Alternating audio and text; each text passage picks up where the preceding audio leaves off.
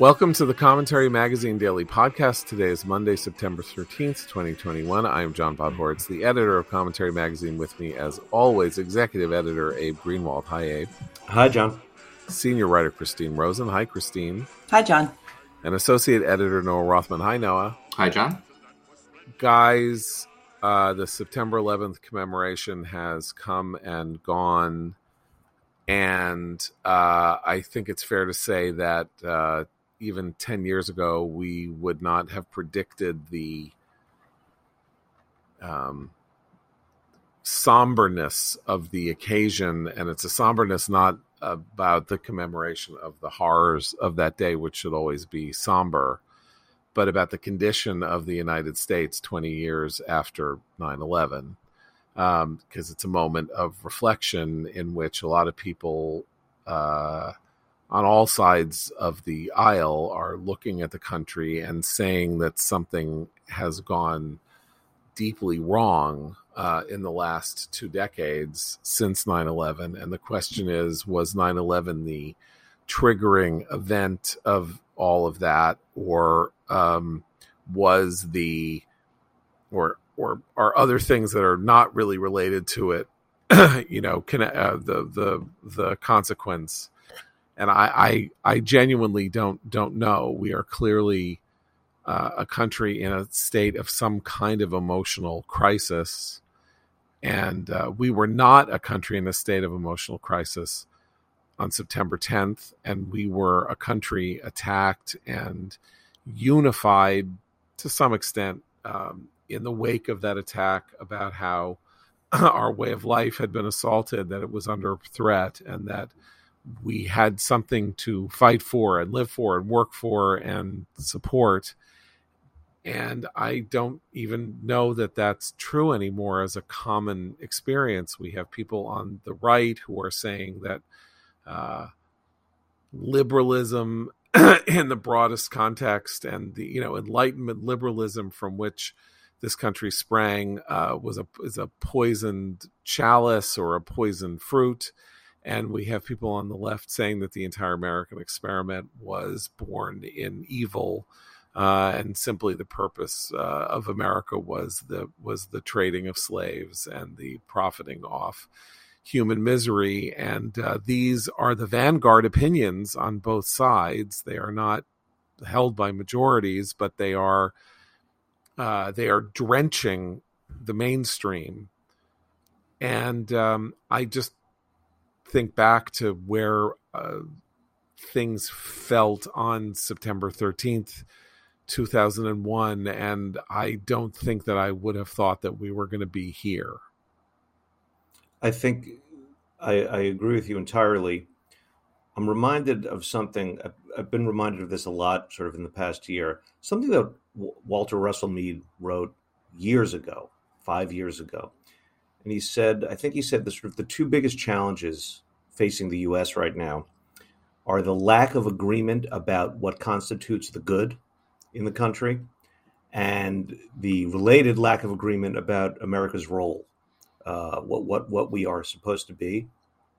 And, um, the thing about the immediate aftermath of nine eleven was that there was very little doubt about what the good was, uh, especially in the aftermath, because we saw a lot of it, not to be, you know, mushy about it, but in the first responders and the country coming together and all that.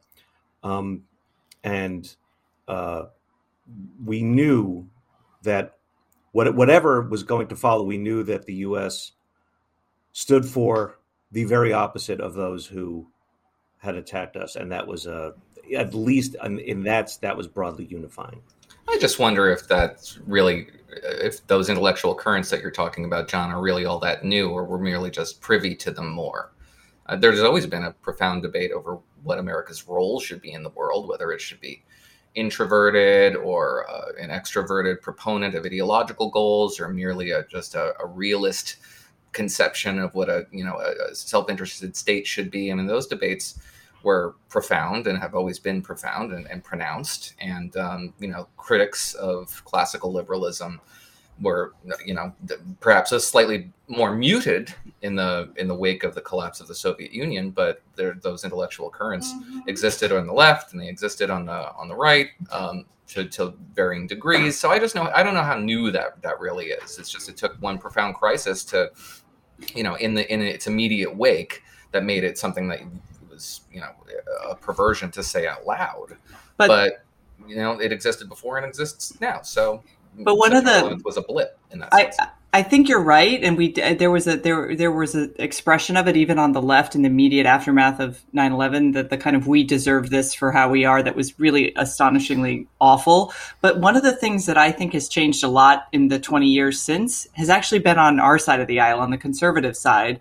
And you know, someone whenever anyone asks me what I think a conservative is, I the, the definition I kind of loosely give is that, you know, conservatives believes that believe that human nature is human nature human beings are kind of fundamentally flawed. We're sort of depraved people. And so anything that modern civilization can do to, to help us guide that nature is kind of a miracle and should be protected, should be preserved, should be celebrated.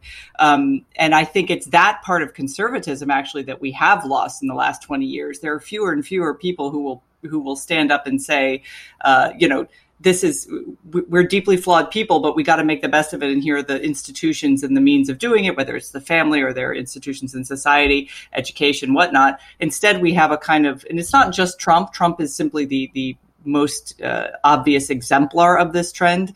But the trend is one of anger, hostility, paranoia, um, fear. And that's not really what the base of conservatism has has been um, in the past twenty years, and, and before nine eleven. But these past twenty years, I've really sensed more, unfortunately, a lot more of that on our side of the aisle, too. Well, I mean, the question that arises from the rise of social media and the kind of um, uh, massification of opinion, because opinion has always been largely expressed in the country uh, in one way, which is elections. That's what elections are, is an expression of the opinion of the people in the broadest sense. But the last twenty years have changed that. There is a daily, hourly, minute-by-minute expression of opinion, uh, and we have to sort through whether that opinion genuinely represents, you know, a, a a large number of people, or whether we're somehow, once again, in our favorite analogy of Plato's cave, where what we are responding to are, are, are shadows and not anything real. Um, but the massification of opinion means that, or has, seems to have taught us that, um, uh, the uh, credulity of people, the ability of people, wherever they are, to uh, believe anything that supports their priors, as we say, and to believe anything again, uh, about their opponents uh, that makes their opponents look bad, and to um, embrace uh, ideas about them, about their opponents, and even about their own own side uh, that are uh, that were frankly sort of like beyond the bounds of most discourse, uh, because um, the people who were responsible for the expression of considered opinion in the United States uh, lived within, uh, for the most part, or for the overwhelming part, lived within uh, boundaries um, in which they did not go too far off one cliff or too far off the other. Uh, I, I mean this even in in in the in the holding of noxious opinions. Uh, let's say like a belief in, you know, uh, communism or something like that. Um, uh, communism being, of you know, the greatest evil in some ways that we've ever known. But of course, the people who expressed support for communist opinion or something like that, uh, they always they always descended into this into the purely theoretical. The idea that, you know, what what what they want or what they think is good hasn't ever really been tried, and so. Uh, but now we have a different, we, we live in a different world. We have, you know, there is this question, like tens of millions of people think that the election of twenty twenty was stolen. Now, maybe in nineteen sixty-eight, had there been a similar existence of social media and somebody had said the election was stolen, and you then asked people in the wake of that election, had the election been stolen? Tens of millions of people would have said that election was stolen too. It's just that those those opinions played no role in our lives, and they now play a very large role in our lives, and they are incredibly easily manipulated. I mean, they're they're far more easily manipulated than we realized. Not just the Trump conspiracy theory nonsense that even as it is discredited, even as, you know, uh, Lin Wood and uh, Sidney Powell and others make fools of themselves in courtrooms and are going to lose multi-billion dollar defamation suits and things like that, what they said, what they laid out, what they claimed, uh, that doesn't seem to have shaken the body of opinion that that decided to go along with them. And on the right, it's the same thing that, you know, the sixteen nineteen pro- on the left, excuse me, the sixteen nineteen Project, serious historians who know anything about anything know that it's all garbage. And it doesn't matter because it's more protected than than Wood and Powell and the Trump conspin, you know, My Pillow guy and all of that, because the people who have been promulgating it are part of the liberal elite. And so separating themselves, people separate, and they are and they are purveying fashionable opinions that dovetail with with current fashion. Um, but uh, but you know, even there, so it's garbage. It doesn't matter. It doesn't matter that it's garbage. It doesn't matter that it's not true. It doesn't matter that it's proved that it's not true. And I think- I, this is a crisis because we we don't have any antibodies to protect against this. There used we didn't to know be, we didn't. There, there, there used to be a kind of inclination to dismiss fringe opinion um, and say, well, no one, no one's going to believe those crazies, or, or even take something like, um, you know, Twitter and uh, with the, the, the opinions that trend for a day on Twitter and the extreme uh, political takes on Twitter. Uh, you know, wasn't wasn't too long ago that I would say, well, that's just Twitter and no one's on Twitter. That represents a tiny uh, fragment, tiny percentage of, of the country. But I, I I don't think we can really do that so easily anymore. I think we have seen on both sides that fringe minorities wield outsized power uh, in the U S. It, it's largely, I think, a result of social media, but not exclusively a result of social media. Um, I think I think it's it's just it's because we are as as democratic and open as we are, um, everyone getting a say means that everyone can sort of be um, emotionally or um, sort of morally blackmailed into going along with some extreme opinion, lest they be thought of as uh, the enemy. Um, and and this is how we see extreme, you know. In, in the wake of uh, the the attacks on the on the the on the, the January sixth uh, Capitol Hill, um, overwhelmingly Republicans across the board were saying this is disgusting, this is horrible, this is that. And bit by bit, it's become so much more acceptable to accept and even endorse parts of things that went on that day among people who didn't do so in its immediate wake, because these things snowball out there in social media, in the culture generally, and and again and again, these out this these these fringe minorities take on outsized power.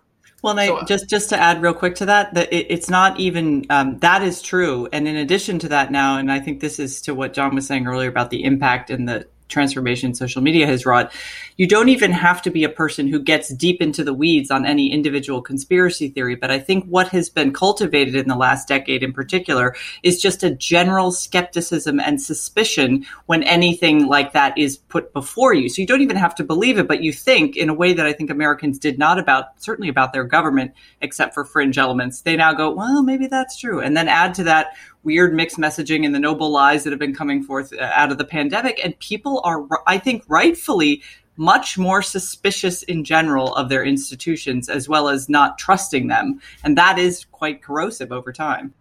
So I don't, I don't want to be dismissive of any of this, because these are all very serious problems, and particularly the normalization of the events of uh, January sixth. But it strikes me more as a tribal signifier among the right than it does uh, an expression of fealty to a deeply held belief. And it's the sort of thing that I think probably people express in, in to pollsters, at least, as an expression of tribal fealty, in much the same way that you had just about every Democrat believing, you know, it's two thirds of Democrats believing that Russia somehow manipulated elect- election results in twenty seventeen. There was no evidence of that. No one was, no one in, in the elite sphere was even saying that.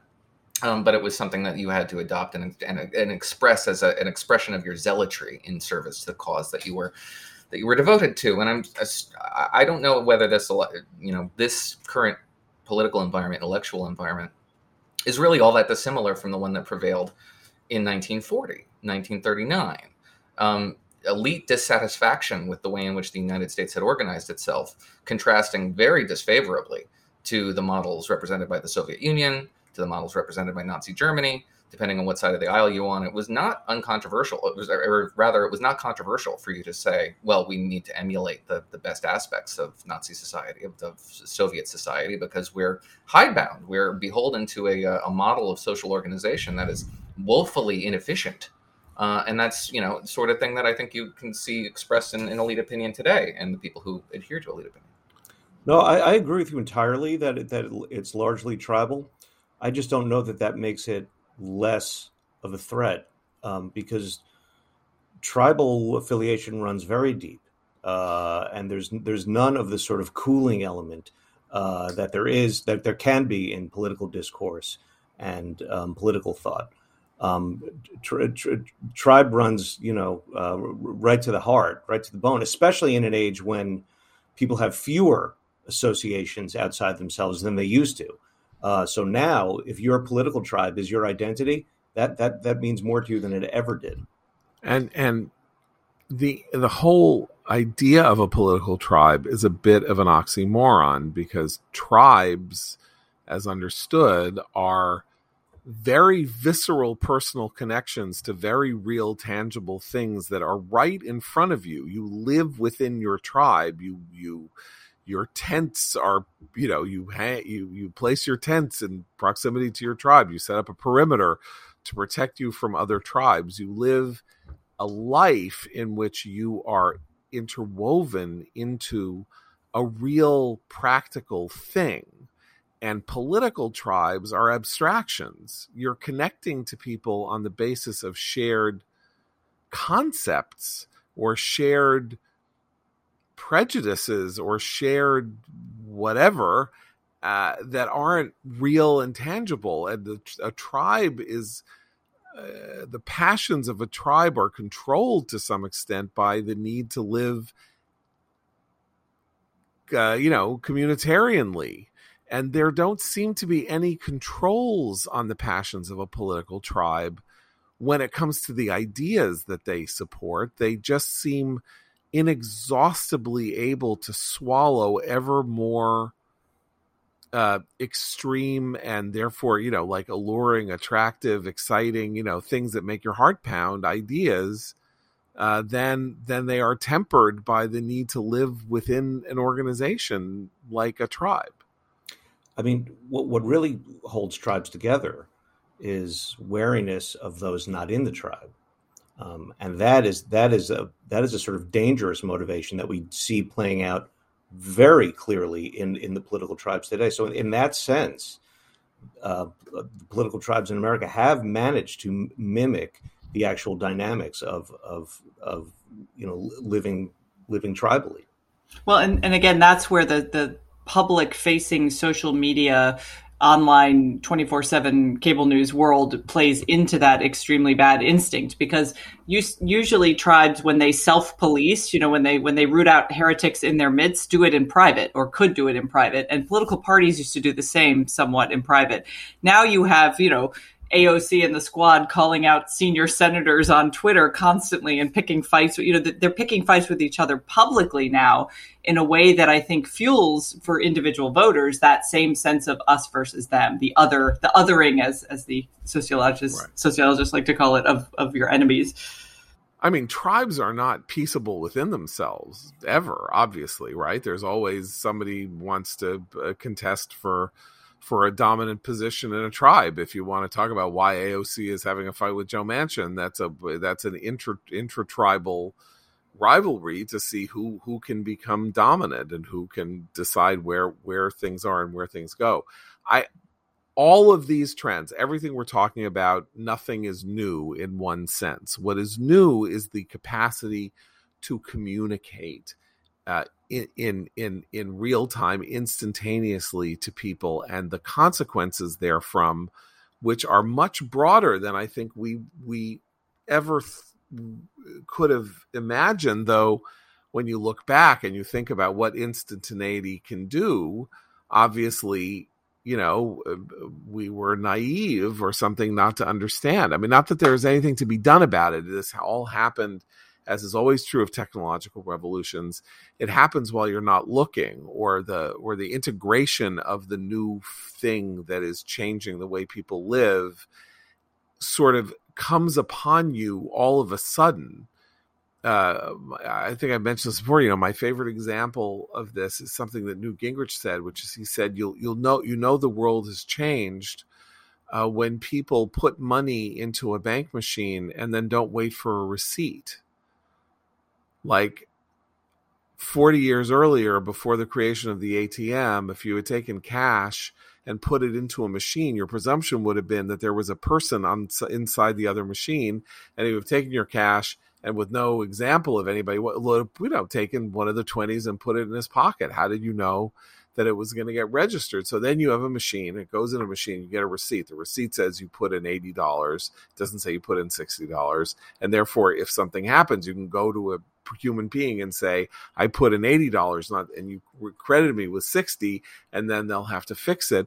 And now you just assume that the that these machines are more honest than people, that they are more that they are more rational, that they do things in an objective fashion, and that this is all happening in a recorded way, and that you're safer. So you don't have to balance your checkbook anymore because it's done for you. You don't have to check on things because these are all happening to you in this way. And that change, alteration in human consciousness has a real reflection here in there, in a weird way. Here I am on Facebook. Here's an article that says something about Joe Biden, whom I don't like, and it must be true. You couldn't have gotten that article uh, before. You know, it would have taken your grandmother clipping it from the Canton repository and putting it in the mail to you, and then you get it five days later, and it's in your hand, and then you take that article and you read it, and then you send it to somebody else, and in three months, seven people will have read this article alleging something or other. And now that Canton repository article could be read by two million people in five minutes. It's consciousness altering. And as I say, there's no solution to it, but it does change things. And and um, and it is, I think, the largest. Ch- it is the thing that has had the most impact on this weird, somber quality that we have as we look at the country now. That it couldn't have had. Trump couldn't have existed without it. Uh, The the reaction to Trump couldn't have existed without it. Black Lives Matter couldn't have happened without it. Uh, you know, the, the George Floyd protests couldn't. All of this is all the result of this technological alteration in the way we process information and then act on it. And it's a it's it's and you know the it's going to be the job of the twenty-first century to figure out how to reconcile this with how we go about life without living in this constant state of hysteria. Um, let me talk to you now about uh, Raycon, our first sponsor. Um, you know, uh, so much going on in the world, whether you wanted to hear the names being read on nine eleven or whether you need to just relax by listening to some beautiful music. Uh, you know, you, you can't control the vibes out there, but you can always control the vibes in your head with a pair of Raycon wireless earbuds in your ear. Whether you use them to pump up, wind down, work out, or work, Raycons are the go-to for on-the-go audio, and the new everyday earbuds look, feel, and sound better than ever. With an improved rubber oil look and feel and optimized gel tips for the perfect in-ear fit, these are impressive before you even start listening. You get three new sound profiles to make sure everything you're listening to sounds its best with just the right amount of bass. Pure mode for podcast listening like this, blues instrumental. Balance mode also for podcast listening, but rock and heavy rock metal. And bass mode, hip-hop, E D M, reggae, et cetera. There's also an all-new awareness mode for when you need to listen to your surroundings instead. Raycons offer eight hours of playtime and a thirty-two hour battery life. There's also a built-in mic, and you can take calls on your earbuds at the press of a button. Raycons start at half the price of other premium audio brands, but they sound just as good. And Raycons come with a forty-five day happiness guarantee. Right now, commentary listeners can get fifteen percent off their Raycon order at buyraycon.com slash commentary. That's B U Y R A Y C O N dot com slash commentary to save fifteen percent on Raycons. Buyraycon.com slash commentary. Um, George W. Bush gave a speech uh, on Saturday um, at, um, I'm sorry, at the Flight ninety-three Memorial. Shanksville, Pennsylvania. In Shanksville. Yeah. Um, and here's what he said. He said, as our nation, our adjustments have been profound. Many str- Americans struggle to understand why an enemy would hate us with such zeal. Security measures incorporated into our lives are both sources of comfort and reminders of our vulnerability, and we have seen growing evidence that dangers to our country can come not only across borders, but from violence that gathers within. There is little cultural overlap between violent extremists abroad and violent extremists at home, but in their disdain for pluralism, in their disregard for human life, and their determination to defile national symbols, they are children of the same foul spirit, and it is our continuing duty to confront them. Uh, so this is occasional, a lot of talk that uh, Bush is talking about January sixth, maybe, or I'm not sure. Uh, he obviously doesn't mention January sixth. The only January sixth hint is A, violent extremists, and B, defiling national symbols. Um, do we think...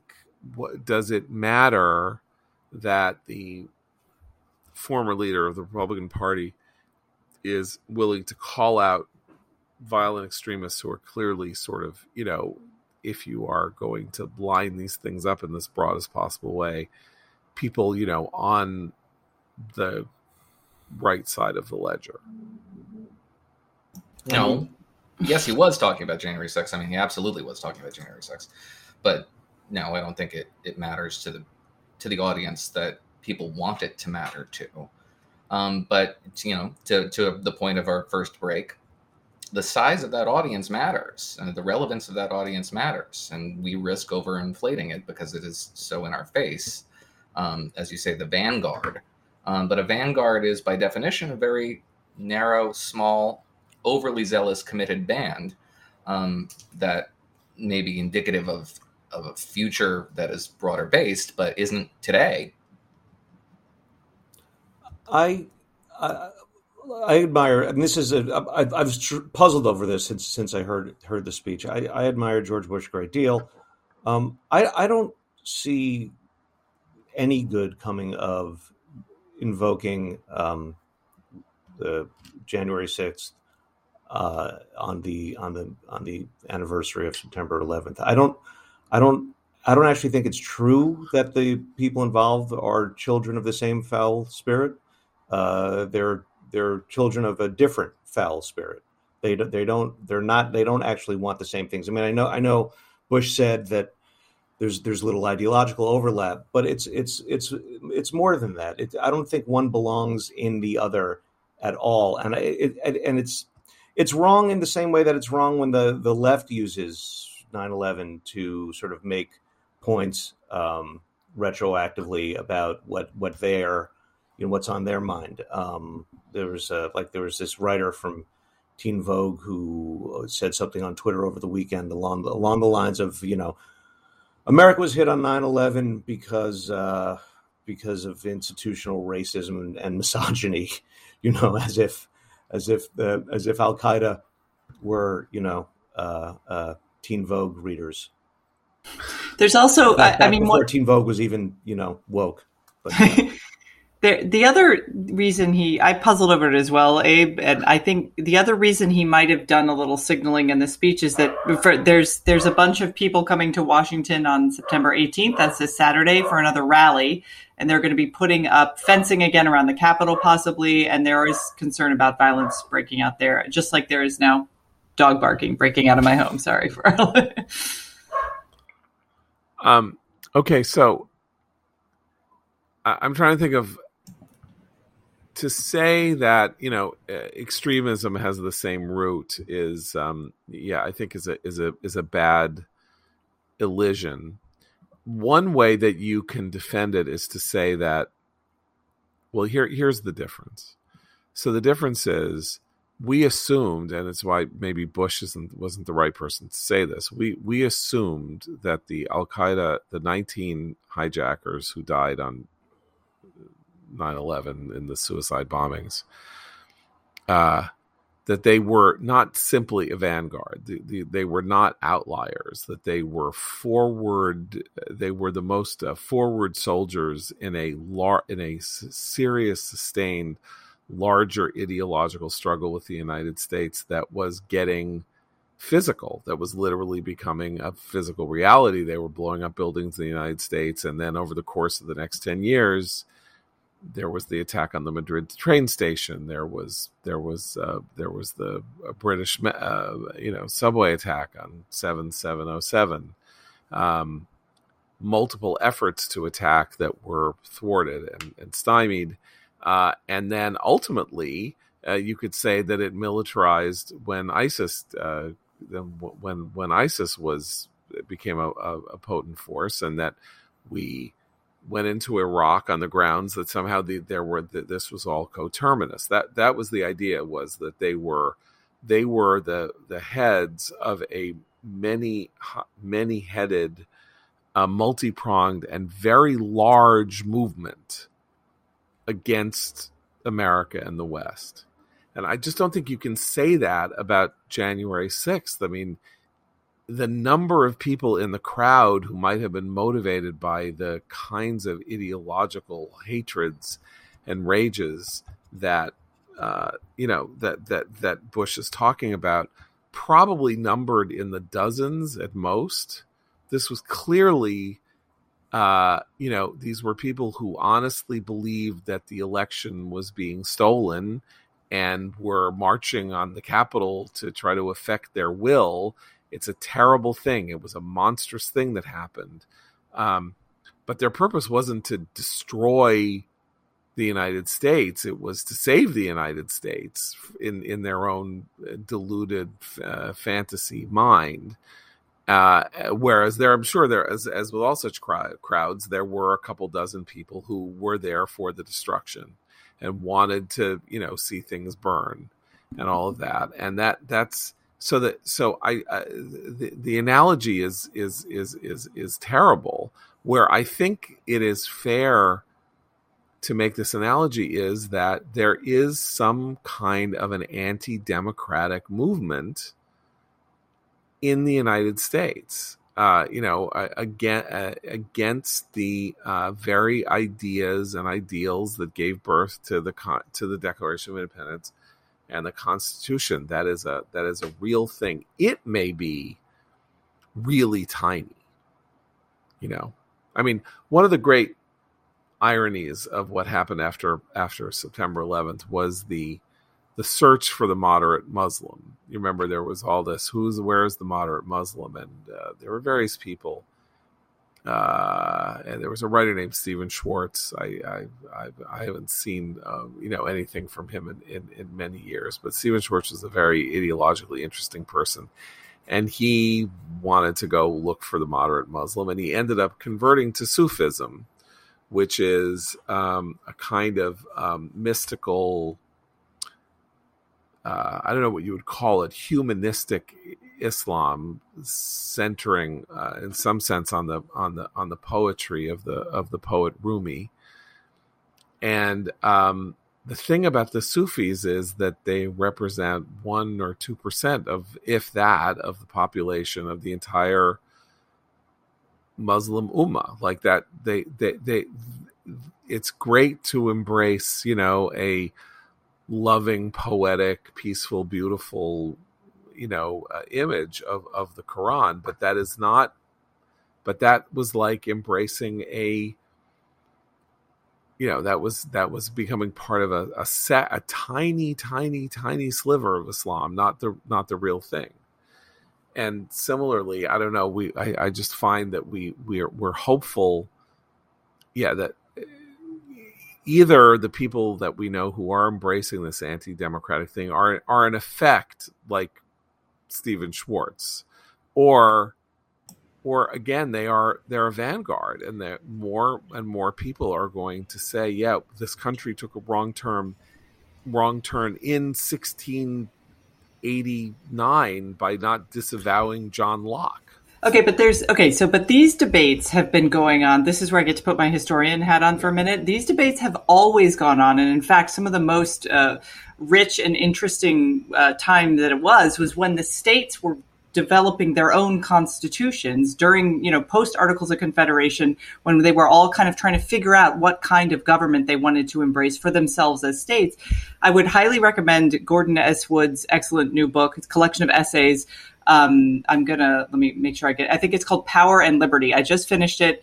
It's very inspiring, because what it shows you is that we've always been arguing about this, and those arguments are important. And to the earlier part of the show, they're very difficult to have in the current intellectual and social environment because of the way that we have debate in general. But there are, uh, there were always among our founding fathers, people very concerned about Uh, the masses having too much say in democracy, and whether, you know, this is how we got a, you know, Senate and a House. This is how we got all, you know, a single unitary executive. But those discussions and debates are just as rich and important to be having now. And instead, what we have are, you know, people not being elected governor of Georgia, yet declaring she, in fact, still is the governor of Georgia. Claims that any time someone wants to require I D for voting, it's Jim Crow. We, we, we've lost our ability to have these debates, and we need to restore that and continue to have them.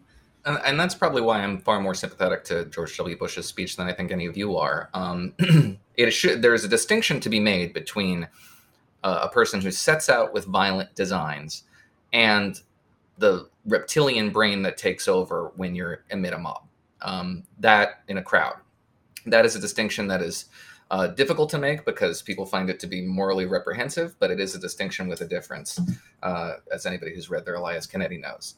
Nevertheless, what George W. Bush set out to do in the wake of nine eleven, and anybody who forgets should go ahead and reread or rewatch the first address to a joint session of Congress after the attacks, where he made very little distinction between the Taliban and their conception of society and how it should be, you know, organized, and the al-Qaeda terrorists and the people aligned with al-Qaeda terrorists who were the vanguard of this violence. Is that that ideological proclivity, Uh, unchecked, has the capacity to uh, to do great damage and become an organizing philosophy, even among those who are not predisposed to be sympathetic towards it, uh, because it just becomes the social milieu in which you you uh, you live. And in that sense, the anti-democratic forces, the illiberal forces that were unleashed upon us on January sixth and earlier on the left, um, for those who organized in the streets in defense of a theory of social organization that would do away with American liberalism and the protections afforded in the Constitution in favor of a more uh, uh, social justice recapitulation of America that doesn't really observe your individual liberties and f- believes you to be just a member of a tribe into which you were born, and that's your indelible identity. Those are the two competing theories of organization that are at work trying to undermine the United States as it was conceived by the founders. And to the extent there are violent elements, uh, small as they may be, working towards that, they represent a far greater threat because their ideology, um, left unchecked, left unchallenged, uh, has has the capacity to do what he's, I think George W. Bush warned of in two thousand one, which is create an alternative theory of social organization that is entirely antithetical to the classical Western liberal standards that we observe. Look, I, look I we... Yeah. I just have a question here. When we're talking about the Americans who are anti-democratic, we are talking about people who say that their anger comes from the fact that the, that they are, they do believe in democracy, but that democracy was hijacked, that it was that that the election was fraudulent. Um, so therefore, they're they're looking to right things. Um, do we not believe them? I mean, uh, uh, can we strictly well, no, uh, can we strictly say that they're anti-democratic if if they think they if they believe that that the election was fixed? Well, right, and, see, and in their minds, so briefly, in their minds, they're they were defenders of the Constitution. So yeah, in that sense, their right. their motives were pure. In the minds of the nineteen hijackers who flew themselves into buildings, they were seeking to restore a moral order that was lost. Right. Well, I, I mean, I, I said this to begin with, that there that there's a, that there's a distinction. Uh, they may think that they were going for the restoration of democracy. Um, you know, people, thinkers like Adrian Vermeule are not interested in democracy anymore. They don't believe in democracy. They think democracy uh, leads to um, uh, soul-destroying libertinism of every category, and that we need a different kind of religiously driven authoritarianism. And I bring this up only to say that while this this theory is very, um,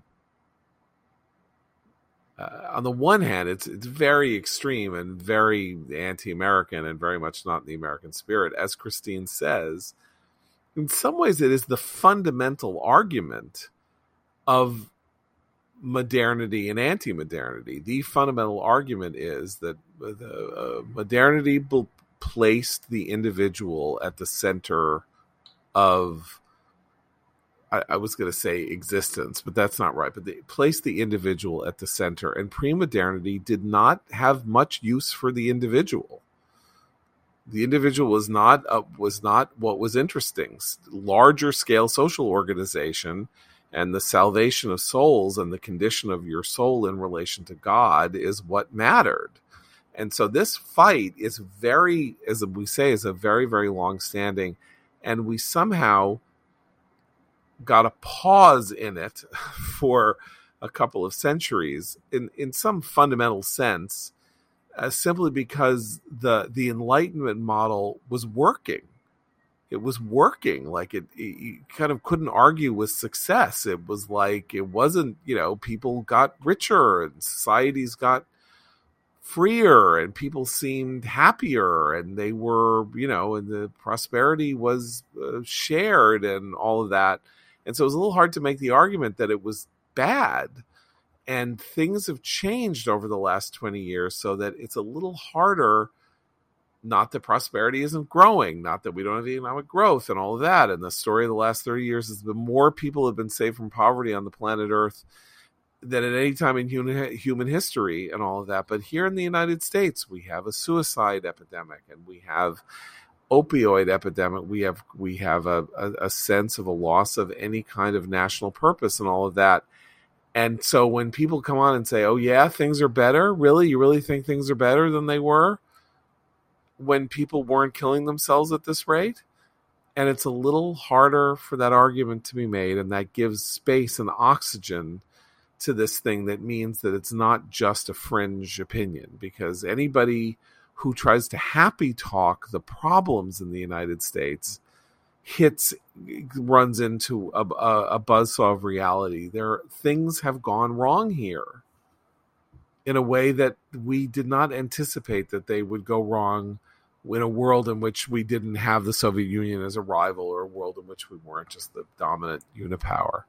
Um, you know, and, and uh, speaking of prosperity and all of that, let's go and talk about our friend David Bonson at the Bonson Group. David is a believer in prosperity and a believer in the idea that, lar- you know, large-scale prosperity is the only way to lift people out of poverty and the only way to alter the circumstances of uh, the lives of people who can't, you know, who can't scratch two nickels together. Uh, and in his two great newsletters, the D C today dot com and dividend cafe dot com, he goes into great depth on a daily and weekly basis, D C today dot com being weekly, since the today gives you that sense, and dividend cafe dot com, excuse me, D C Today daily and uh, Dividend Cafe weekly, uh, give you a view both from thirty thousand feet and from the actions and behaviors of that day in the markets.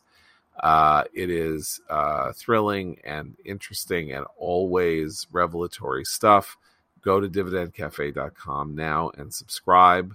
This is from our friends at the Bonson Group, the antidote to the intellectual spaghetti of the financial services and management industry. Um, Christine, again, putting on your um, historian's helmet. Um, when you say things like, we need to restore the ability to have debates, or we need to get back to a thing like this, does that ever happen? Or is it a fool's errand to hope that somehow once a certain type of civility or whatever you want, want, want to call it has been breached, that it can ever be, that it can ever be uh, gotten back again? Um, it, it's very difficult, and, and it's easy to say, oh, we should all be more civil and have more, you know, conscientious debates where we respect each other's opinions. And it's very hard to do in practice. I will say, though, in a weird way, the kind of uh, back to the illiberalism point, the rise of illiberalism, particularly on places like college campuses, which used to be a, a, a really good area of ferment for these kinds of discussions, out of which grew scholarship that then trickled down into policymaking, perhaps, or at least informed some of the, the current debates. Um, I think the, the excesses of uh, critical race theory, cancel culture, illiberalism in general, are forcing the creation of alternatives to those sorts of places. So you do see, look, our friend Barry Weiss has a has a Substack that, that hosts all kinds of debates. Lots of other writers are trying to create those spaces. Some of them are online, some of them in the real world. There are people in these institutions, academic institutions, trying to do the same thing as well. It's very small at this point, and it's up against a, the sort of gargantuan thing that is social media, as well as a very politicized academia. But I, I'm not entirely pessimistic that it's impossible. And particularly when you talk to younger generations who've been indoctrinated, you know, K through twelve, who kind of see how social media operates and don't really necessarily want to participate in a world like that. I, I think there's some hope, but it has to be, we, I, I do think you, we have to be vigilant on our end about upholding the ability to have those disagreements publicly, especially with people on the other side of the aisle who we disagree with. I mean, that's been the power of the sixteen nineteen Project folks. Every time they're pressed on matters of fact, they claim, oh, we just want people to be better informed. We're not saying this is history. Yes, they are. They, the goalposts are constantly shifting on their side. Same with critical race theory. So people pushing back at a kind of, at this point, populist level when it's parents for schools. Yeah, I think that will make a difference down the line if it remains consistent. Okay, so uh, I graduated from college thirty-nine years ago, and I went to uh, the University of Chicago, reputed to be, you know, sort of like uh, even then or then, you know, uh, uncommonly judicious school when it came to the expression of Uh, broad, broader range of opinion than was the case at other universities. So it's now, you know, two generations later. And um, what I, th- even at the time, people on the right, serious people, were saying, my graduate department is getting increasingly hostile to me because I'm interested in X, Y, and Z. Um, I have trouble at faculty meetings because people, if I say certain types of things, people come down on my head and all of that. Uh, a lot of the population of the think tanks of places like A E I and others happened in part because academics said, like, I can't live like this anymore. It's just too horrible. And they went and they took their distinguished work uh, and, and stopped teaching kids and went and did research and uh, things like that at uh, at think tanks. So it's now two generations later. There's been increasing depopulation of non-liberal, non-leftist, non-radical thought on, on, on college campuses. And uh, clearly uh, there were going to be terrible consequences from that. Um, and that that uh, that a whole range of ideas in the United States were somehow ruled out of polite uh, contemporary discourse as the march through the institutions expressed itself through the ideological uniformity of of of all of these departments, of all liberal arts departments, and now increasingly there's this move on the sciences, uh, that the sciences should also reflect these ideas. Um, again, is this reversible? I mean, I, it, the consequences of it seem very plain. uh, in terms of the radicalization, or this kind of the opening of the Overton window to radical leftist ideas that uh, were once not quite so easily accessed or not once like quite so easily believed in. And uh, can that genie go by? I mean, I hate to sound like I'm in this like incredibly pessimistic mode here, um, but uh, you know, can that genie go back in the bottle? Can there can there be a, a revival of, the, or, or or or is this, you know, are we are we just going down a road that, you know, was mapped for us when after the sixties, when when sixties radicals simply decided they were going to make their home in the in the universities and do what they could to uh, work their activism through these disciplines? I, I think, you know, when you bring up the sixties, this is a point I've made before, and I, I, I believe and I, I fervently hope. I think the kids who grew up with uh, parents and teachers and celebrities telling them, moralizing parents, teachers, and celebrities, telling them that they are bad because they are inherently racist, or that they are that their horizons are limited because they live in a country that is inherently racist. Uh, I think those kids will. I think we're going to see something like a right-wing sixties, because it, because it is it is the exact same dynamic whereby you're being lectured at uh, by a, an older generation, um, and you don't actually subscribe ultimately to their views, and you don't you want to sort of just live your life. That's that's that's what it has in common with with you know the the sixties generation. These are people saying I'm I I don't want to be um sort of like you know limited by your moralizing, and that is that is what is happening on the left. So I could certainly see um a big reversal ideologically coming down the pike. I think what's harder to reverse is the incivility, actually. Um, I don't, I, my, my fear is that that stays even as the, the ideology swings the other way. Right. Guys, let me ask you, why do just four companies control eighty percent of the U S meat industry? Because big food crushes the little guy. You can help change that with moink box dot com. Why are ninety-seven percent of the chicken served in the U S dipped in chlorine? Simple, because big food doesn't have the same quality standards as the family farm. That's why you need moink box dot com. The best bacon, the best steak, the best chicken, and the best salmon you'll ever eat won't come from the grocery store. You'll only find it on the family farm and caught by independent Alaskan fishermen. That's why you need moink box dot com. Stop arguing with your friends about politics and do something. Join the Moink movement and save the family farm. Restaurant quality steaks can't be bought at the store. That's why you need moink box dot com, founded by an eighth generation farmer who was featured on Shark Tank. Host Kevin O'Leary said it's the best bacon he's ever tasted, and Jamie Simonoff, creator of the Ring video doorbell, invested in Moink. Sign up at moink box dot com slash commentary to get a year of bacon for free, and then pick what meats you want delivered with your first box. Change what you want each month and cancel anytime. Their animals are raised outdoors. Their fish swim wild in the ocean, and Moink meat is free of antibiotics, hormones, sugar, and all the other junk you find prepackaged in the meat aisle. Yes, join that Moink movement today. Go to moinkbox, M O I N K B O X dot com slash commentary right now, and listeners to the show get free bacon for a year. That's one year of the best bacon you'll ever taste, but for a limited time. Spelled M O I N K box dot com slash commentary. That's moinkbox dot com slash commentary. Can I can I add one thing to what Abe said? Because one one big change, and you're absolutely right that this could could uh, lead to a backlash among uh, younger kids, is that the culture war used to be something that had an all volunteer army, and the culture war now has a draft. You are drafted into it whether you want to go or not. You have to participate, and for younger kids in particular, they don't like that. Right. That is well, the, the countercultural yeah. backlash is something, generational backlash is, is the most consistent force in the universe. You can always right. count on it.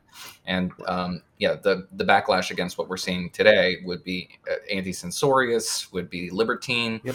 uh, would be uh, amoral in, in a certain sense, but an anti-moralistic more more uh, likely. It won't be civil for sure, because it requires uh, levity and jocularity and making fun of these people. But one thing you can count on when it comes to processing the world through ideological frameworks is that the people who subscribe to those ideas will find that the ideological framework is wholly insufficient to describe the world around them.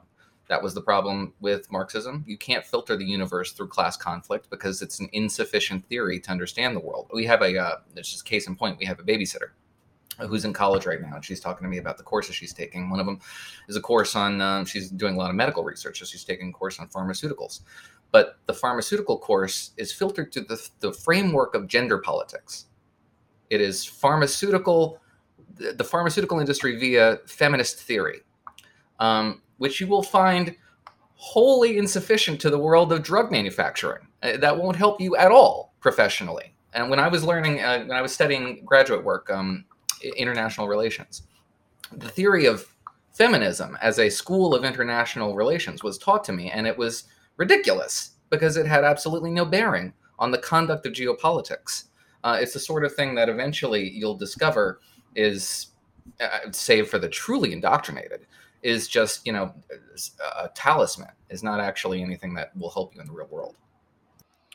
Yeah, but by the time that happens, the damage is done and you're already out in the real world, and you'll have realized that you were sold a bill of goods. And I think a lot of people have had that experience. But, you know, like boosterism in general, like uh, like the world in which people came to a, a settlement they had bought into in the nineteenth century, where it said, come to us, we have our opera house, we have our feed store, we have everything. And they got off the train and there was nothing there. And then the idea was, you have to join the conspiracy of lies here, uh, because otherwise your property is worth nothing. You also need to write back to people in the East and say, come West, and you'll, you'll be able to be entertained at our opera house. Uh, people who get college degrees and, you know, spent a lot of money on them have no incentive anymore to say, what I just did wasted an enormous amount of my time. Quite the opposite. And so that's an interesting uh, entropic effect, right? It sort of it, it keeps the degradation going, and I will we'll we'll see we'll see what happens. Um, so you know, have you ever browsed in incognito mode? It's probably not as incognito as you think, and why would it be? Incognito mode, like the Chrome browser itself, is a Google product. Google has made its fortune by tracking your movements online. There's even a five billion dollars class action lawsuit against the company in California, where it's secretly collect, collecting, accused of secretly collecting user data. And Google's defense is that the word incognito does not mean invisible. So how do you actually make yourself as invisible as possible online? You use ExpressVPN. Because turns out, even in incognito mode, your online activity still gets tracked. Data workers still get to buy and sell your data. One of these data points is your I P address. Data harvesters use your I P to uniquely identify you and your location. But with ExpressVPN, your connection gets rerouted through an encrypted server, and your I P address is masked. Every time you connect to ExpressVPN, you get a random I P address shared by many other ExpressVPN customers. That makes it harder for third parties to identify you or harvest your data. Best of all, ExpressVPN is super easy to use no matter what device you're on, phone, laptop, or smart T V. All you have to do is tap one button for instant protection. So if you really want to go incognito and protect your privacy, secure yourself with the number one rated V P N. Visit expressvpn.com slash commentary and get three extra months for free. That's expressvpn.com slash commentary. Go to expressvpn.com slash commentary to learn more. So uh, this unparalleled exercise in crushing morosity must come to an end. Can anybody, the only thing that I can say of a cheerful nature right now is I took my kids to see the new Marvel movie, Shang-Chi and the Legend of the Ten Rings. And if you were an adult thinking of taking your kids to a movie, this is a movie to see. It's really good. It's a, it's a very fun uh, action thriller with some amazingly good fight scenes, some very good comedy, and a, and a pretty interesting plot. Like all Marvel movies, the last ten minutes you could just throw in the garbage. The final fight is very hard to follow and kind of boring, and you know, it's all kind of, you know, what you would expect, but but for most of it, it's um it's really pretty good. So with that, for Abe, Christine, and Noah, I'm John Podhortz. Keep the candle burning.